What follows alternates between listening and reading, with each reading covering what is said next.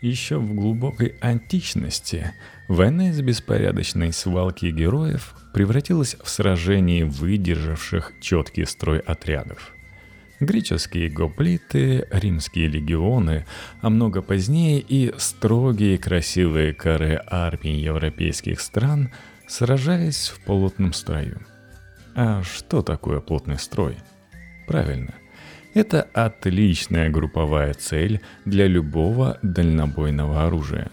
От дротиков плюмбат римских легионеров и их же метательных машин до картечных выстрелов ранней эпохи огнестрельной артиллерии. Желание как можно больше увеличить плотность потока летящих во врагов пуль подталкивало к увеличению скорострельности оружия – во второй половине XIX века было создано несколько оригинальных конструкций, но всех их превзошел пулемет.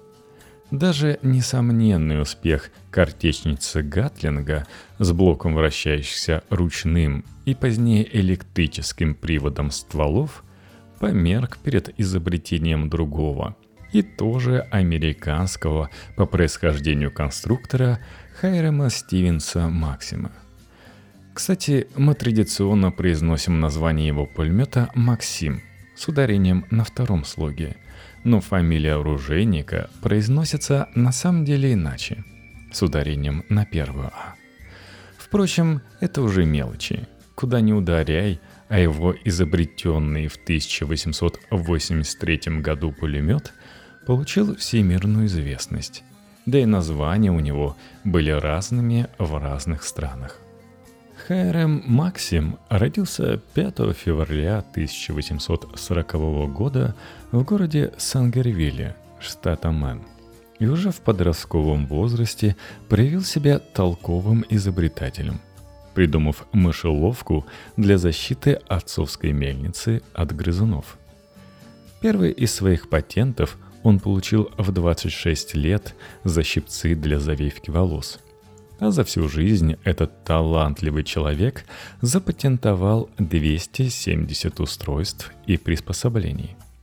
А вот заниматься разработкой какого-либо оружия Хэрем вообще не собирался. Так что революционная идея использовать для перезарядки энергию пороховых газов родилась у него случайно. Просто благодаря острому уму и наблюдательности – Однажды, в 1866 году, его позвал на стрельбище знакомый. Пострелять из нарезного мушкета «Спрингфилд» модели 1861 года. Это оружие стреляло пулями Минье 58 калибра, то есть выплевывало свинцовый снарядик диаметром почти полтора сантиметра и весом 32 грамма на расстоянии более 900 метров – Неудивительно, что 26-летний Хайрем отметил очень мощную отдачу мушкета, сильно бившего затыльником приклада в плечо, которое у него потом долго еще болело. Спрашивается, откуда энергия для такой мощной отдачи? Да из того же самого пороха, газа от сгорания которого толкает вперед пулю – но зачем ее расходовать на создание синяка на плече, если можно использовать дармовую энергию с пользой? Так был впервые сформулирован главный принцип, на котором теперь работают все без исключения самозарядные виды вооружений. От автоматов и пистолетов до пулеметов и пушек. В 1873 году он подготовил чертежи оружия, получившего много позднее современное название пулемет.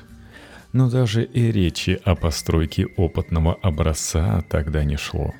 С конца 1870-х годов изобретатель всерьез увлекся новым и крайне перспективным тогда направлением человеческой деятельности – электричеством.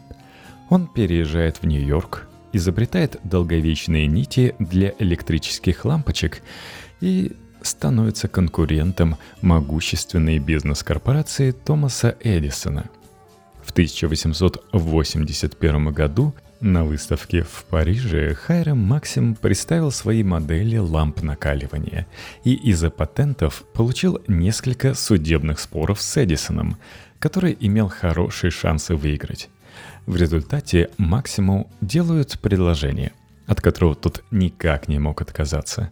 Если он останется в Америке, изобретение ему тут реализовать не позволит. Есть бизнесмены поважнее. Это был кнут. Но был и пряник – Должность торгового представителя United States Electric Lighting Company в Европе с прилагаемым к ней более чем достойным жалованием в 20 тысяч долларов в год.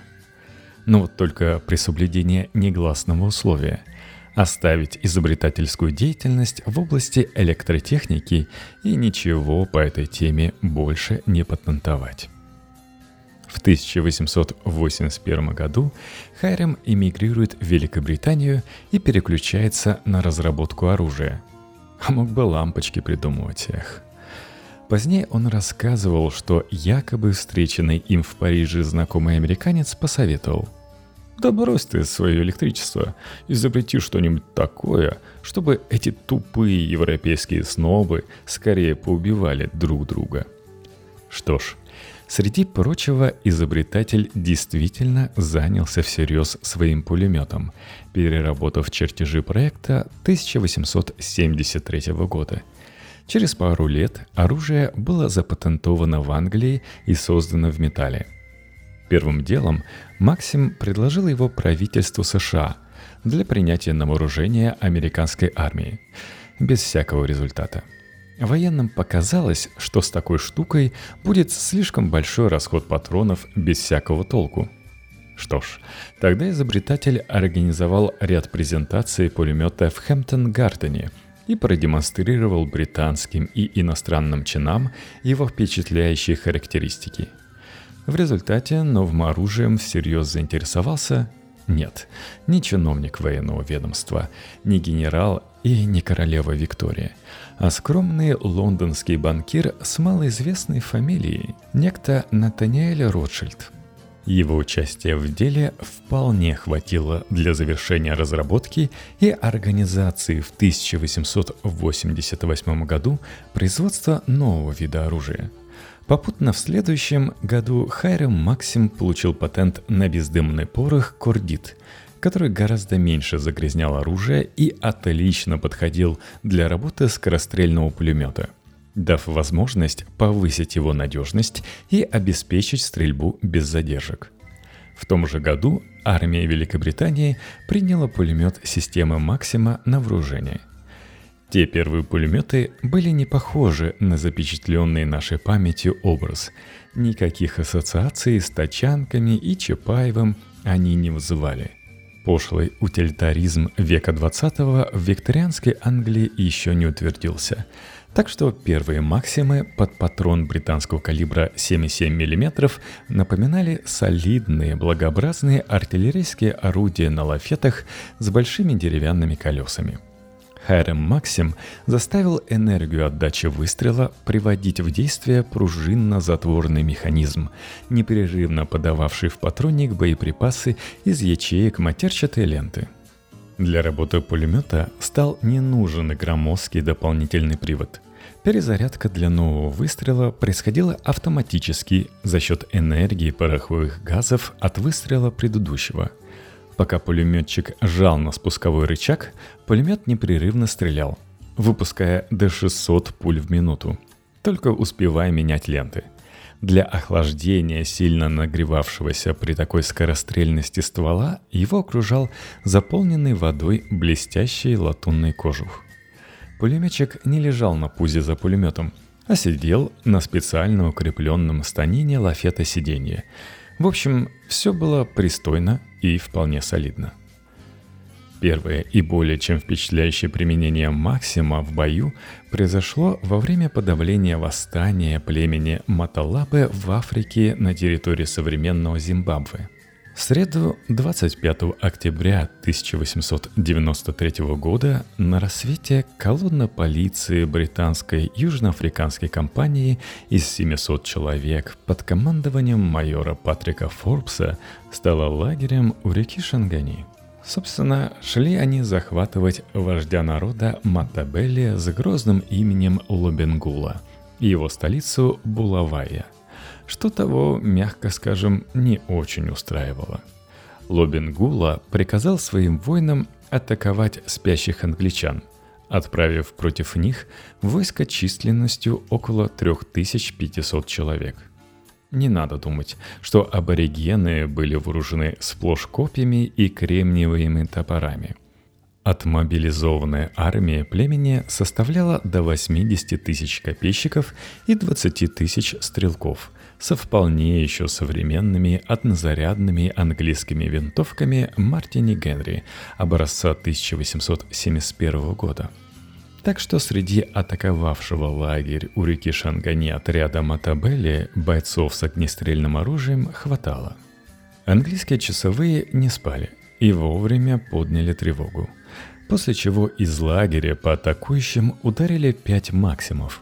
В результате более 1600 воинов Матабелли были убиты, а англичане потеряли всего четырех человек – Спустя неделю, 1 ноября, уже 2000 мотобели с винтовками и 4000 воинов с копьями вновь атаковали отряд Патрика Форбса всего в 50 километрах к северо-востоку от Булавайо. И вновь пулеметы наглядно продемонстрировали превосходство автоматического оружия – Свинцовый ливень уничтожил две с половиной тысячи из шести атаковавших англичан воинов короля Лубенгулы – После этого уже никому не пришло бы в голову назвать изобретение Хайрема Максима забавной диковинкой или устройством для бесполезной траты патронов.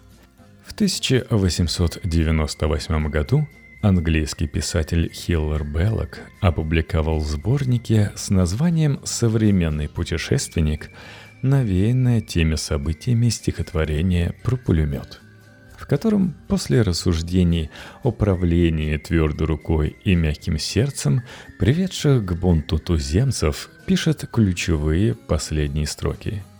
Whatever happens, we have got the Maxim gun and they have not. По-русски и в весьма вольном переводе авторский посыл звучит так. Все будет так, как мы хотим. На случай разных бед у нас есть пулемет «Максим», у вас Максима нет. На долгие годы эти слова станут необъявленным лозунгом любой колониальной политики, а для Великобритании еще и киплинговским символом цивилизационного бремени белого человека. Но пулеметы системы Максима еще не раз сослужат смертоносную службу островной империи – так, 2 сентября 1898 года в битве при Омтурмане 25-тысячный корпус англо-египетских войск под командованием генерала Горацио Герберта Китченера, имевший 44 скорострельных артиллерийских орудия системы «Максима», 20 его же пулеметов у пехоты, еще 36 пушек и 24 таких же пулемета на канонерских лодках в Ниле – сметет пулеметным и пушечным огнем с поля боя суданских повстанцев-магдистов. Чуть ли не 50 тысяч всадников и пеших воинов вынуждены будут с огромными потерями бежать. Корпус Китченера потеряет 452 человека, а убитых махдистов насчитывают от 9 до 11 тысяч. В 1899 году Хайрем Максим стал подданным Великобритании, а его заслуги по усилению боевой мощи империи отметила сама королева Виктория, возведя в 1900 году изобретателя пулемета в рыцарское достоинство. Правда, совершить церемонию королеве помешала ее смерть. Поэтому технически рыцарем Максима сделал 9 февраля 1901 года новый король Великобритании Эдуард VII в Вестминстерском особняке Мальборо Хаус. Ну а очень богатым человеком он стал еще раньше. Иными словами, жизнь сэра Максима в Англии вполне удалась. Но вот парадокс – его пулемет, прописавшись в британской армии на многие десятилетия, там больше не называли именем изобретателя. Все дело в том, что основанная им вместе с Альбертом Викерсом, сыном английского сталелитейного магната Maxim Gun Company в 1896 году была выкуплена компанией Викерс, а сам изобретатель остался владельцем пакета акций. По окончании срока действия патента в конструкцию были внесены некоторые изменения – Поэтому принятый на вооружение в 1912 году основной и единственный во время Первой и Второй мировых войн пулемет английской пехоты, выпускавшийся в бесчетных количествах и снятый с вооружения Великобритании только в 1968 году, а в доминионах вообще в 1970-е, стал известен всему миру только как Викерс – но в душе он все тот же Максим, хотя на другом станке и с усовершенствованиями разных лет. Надежность нового оружия и его потенциальная эффективность произвели впечатление на иностранных заказчиков. Пулемет оценили за скорострельность, правда, тут уже Хайрам Максим немного слукавил – указав темп стрельбы не 600 выстрелов в минуту, а 666, что дало возможность рекламировать не простое, а прямо-таки дьявольское оружие. Нравилась военным и надежность. В рекламных целях из пулемета было без задержек и поломок сделано 15 тысяч выстрелов подряд – в итоге пулеметы «Максима» уже в 1890 году были закуплены для армий Австрии, Германии, Италии и России. На австрийского императора Франца Иосифа хитрый Хайрем Максим произвел впечатление, написав пулями на мишени его инициалы. Восхищенный император тут же решил заказать пулеметы для своей державы – прибывший в Лондон по приглашению своего двоюродного брата принца Уэльского Георг V, немецкий казер Вильгельм II лично опробовал оружие и был настолько впечатлен стрельбой пулемета, что настоял на закупке нескольких образцов. В 1892 году немецкая компания Людвиг Лове приобрела лицензию на производство пулемета системы «Максима», у немцев он стал называться МГ-99. В 1896 году пулеметы начала производить берлинская компания Deutsche Waffen und Munition Fabriken (ДВМ). Первый из них был принят на вооружение в 1901 году под обозначением, естественно, МГ-01. В переводе просто «первый пулемет». Ну а самым известным немецким пулеметом стало его дальнейшее развитие – МГ-08. Как явствует из названия, принятый на вооружение в 1908 году.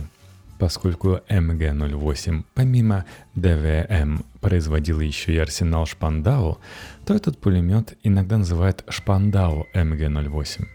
Когда в августе 1914 года началась Первая мировая война – в боевых частях имелось 4411 МГ-08. В 1914 ежемесячно производилось около 200 МГ-08, к 1916 году их делали до 3000, а в 1917 уже 14 тысяч в месяц. Результаты немецкого пулеметного огня были чудовищными – Например, только за один день 1 июля 16 года во время битвы французской реки Соммы англичане потеряли 21 тысячу солдат и офицеров от пуль калибра 7,92 немецкой версии «Максима», тех самых пулеметов «Шпандау». Во время рекламной поездки Хайрема Максима в Россию 8 марта 1888 года пострелять из нового английского пулемета не побрезговал сам император Александр III. В 1901 году пулемет под 7,62 мм патрон винтовки Мосина на колесном лафете английского образца был принят на вооружение. Причем отнесли это оружие на большом колесном лафете с броневым щитом, весившее 244 килограмма, к артиллерии. В марте 1904 года был подписан контракт на лицензионное производство пулеметов на Императорском Тульском оружейном заводе. Первым боевым применением полученных из Великобритании пулеметов отметился русский императорский флот во время подавления в Китае боксерского восстания – 17 июня 1900 года в ночном бою за форты Дагу канонерская лодка «Геляк» вела огонь из установленных на Марсовой площадке мачты двух английских «Максимов» по китайским артиллеристам и поддерживала высадку союзного десанта – во время русско-японской войны в одном из сражений под Мугданом 1905 года русская батарея 16 пулеметами «Максим» выкосила половину наступавшей японской пехоты и пресекла дальнейшие попытки атаковать, что называется, за исчерпанием противников. Большой вес и громоздкость пулеметов на артиллерийских лафетах затрудняли маневр, так что вскоре конструкция была модернизирована – под руководством и при непосредственном участии начальника Тульского оружейного завода и конструктора русского оружия генерал-майора Павла Петровича Третьякова, оружейник того же завода Иван Алексеевич Пастухов не то чтобы подковал блоху, но внес более 200 изменений, чтобы облегчить только само тело пулемета на 5,2 килограмма. Бронзу во многих деталях заменили на сталь. В частности, из стального листа теперь сворачивался кожух ствола, который вскоре для жесткости снабдили узнаваемыми продольными гофрами. Легкий и удобный колесный станок, называемый пехотным, в противовес прежнему артиллерийскому – разработал талантливый инженер, полковник Александр Алексеевич Соколов. Этот станок весил всего 44 килограмма – с него можно было вести огонь лежа и сидя. С ним можно было перевозить оружие на вьюках или катить по полю боя одному пулеметчику. Такой усовершенствованный Максим на станке Соколова был принят на вооружение русской армии под обозначением «станковый пулемет системы Максима» образца 1910 года – и именно он с последующими модификациями стал тем самым знаменитым и, безусловно, узнаваемым Максимкой, с которым русские солдаты отвоевали и Первую, и Вторую мировую войны, а равно и все то, что происходило между ними. К началу Первой мировой войны на вооружение нашей армии было 4157 пулеметов – еще 27 571 русский «Максим» выпустили за годы войны. Так что гражданская война в России была в полной мере обеспечена этим грузным оружием. На придуманные в ее ходе батькой Махно тачанки было что ставить и красным, и белым, и прочим разным. В общем-то, в русской армии пулеметные двухколки конструкции Соколова появились еще в Первую мировую – но предназначались они только для перевозки пулемета и коробок с патронами. А вот во время гражданской войны у Махно было уже до 500-600 боевых тачанок. Он же придумал их тактическое применение. При формировании первой конной армии Буденова опыт батьки был учтен. Да и в годы Великой Отечественной войны пулеметные тачанки тоже воевали – Конечно, по наступавшим немцам прямо с лихого разворота уже никто не стрелял, но вот для транспортировки Максимов и в засадах их использовали. Тачанки прошли по Красной площади в Москве на параде 45 года, а на вооружении оставались до расформирования кавалерии как рода войск советской армии в 1950-е годы. Советские «Максимы», конечно, не оставались неизменными – Тульский пулемет по опыту советско-финляндской войны 39-40-х годов в модификации образца 41 года получил вместо узкой заливной горловины широкую крышку на водяном кожухе, позволявшую зимой загружать туда снег и лед для охлаждения ствола вместо воды. Придумывались новые станки и прицелы – Создавались спаренные и счетверенные зенитные установки «Максимов», казематные для использования в бетонных оборонительных сооружениях. В общем, о разных вариантах именно наших «Максимов» можно писать отдельные книги и справочники. Так много их было. Всего с 1904 по 1945 год разных модификаций легендарного пулемета в нашей стране было выпущено около 300 тысяч штук. В бою последний раз советская армия использовала «Максим» в 1969 году против китайцев во время конфликта из-за острова Даманский – Китайцев-то много, так что стоявшие на вооружении штатные пулеметы Калашникова быстро перегревались. Вот и пришлось давно снятые с вооружения Максимы с водяным охлаждением со складов подвозить. Но не в армии эти пулеметы до сих пор стреляют. Много их на постсоветском пространстве осталось. Появление пулемета Максима коренным образом изменило военную тактику – на протяжении столетий передвигаться по полю боя в полный рост считалось признаком бесстрашия и воинской доблести. Теперь такое поведение стало безумием. Пулеметы превратили Первую мировую войну в позиционную, так как добежать под их огнем от своих укреплений до окопов врага было почти невозможно. Господствовавшая прежде на полях сражений кавалерия уходила в прошлое – Выкосить из пулеметов лаву атакующих всадников стало слишком просто. Никакие памятники и гранитные стелы не могли бы надежнее сохранить память о Хайраме Максиме и прославить среди потомков его имя, как это одно единственное и, увы, самое смертоносное из сотен его изобретений.